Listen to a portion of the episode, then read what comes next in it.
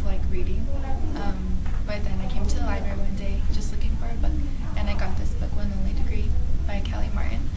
And it's about um, real life situations about teenagers and best friends and parties and boyfriends and just boys.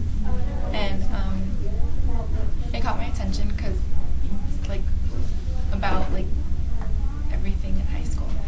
And um, I started reading more by her, and it motivated me to read a lot more books by all, a lot of authors. I enjoy reading because it gives you an opportunity to expand on your knowledge. When I read, it makes me forget about my problems, especially because I can relate to some of the characters because that way I know that I'm not the only one with those kind of problems.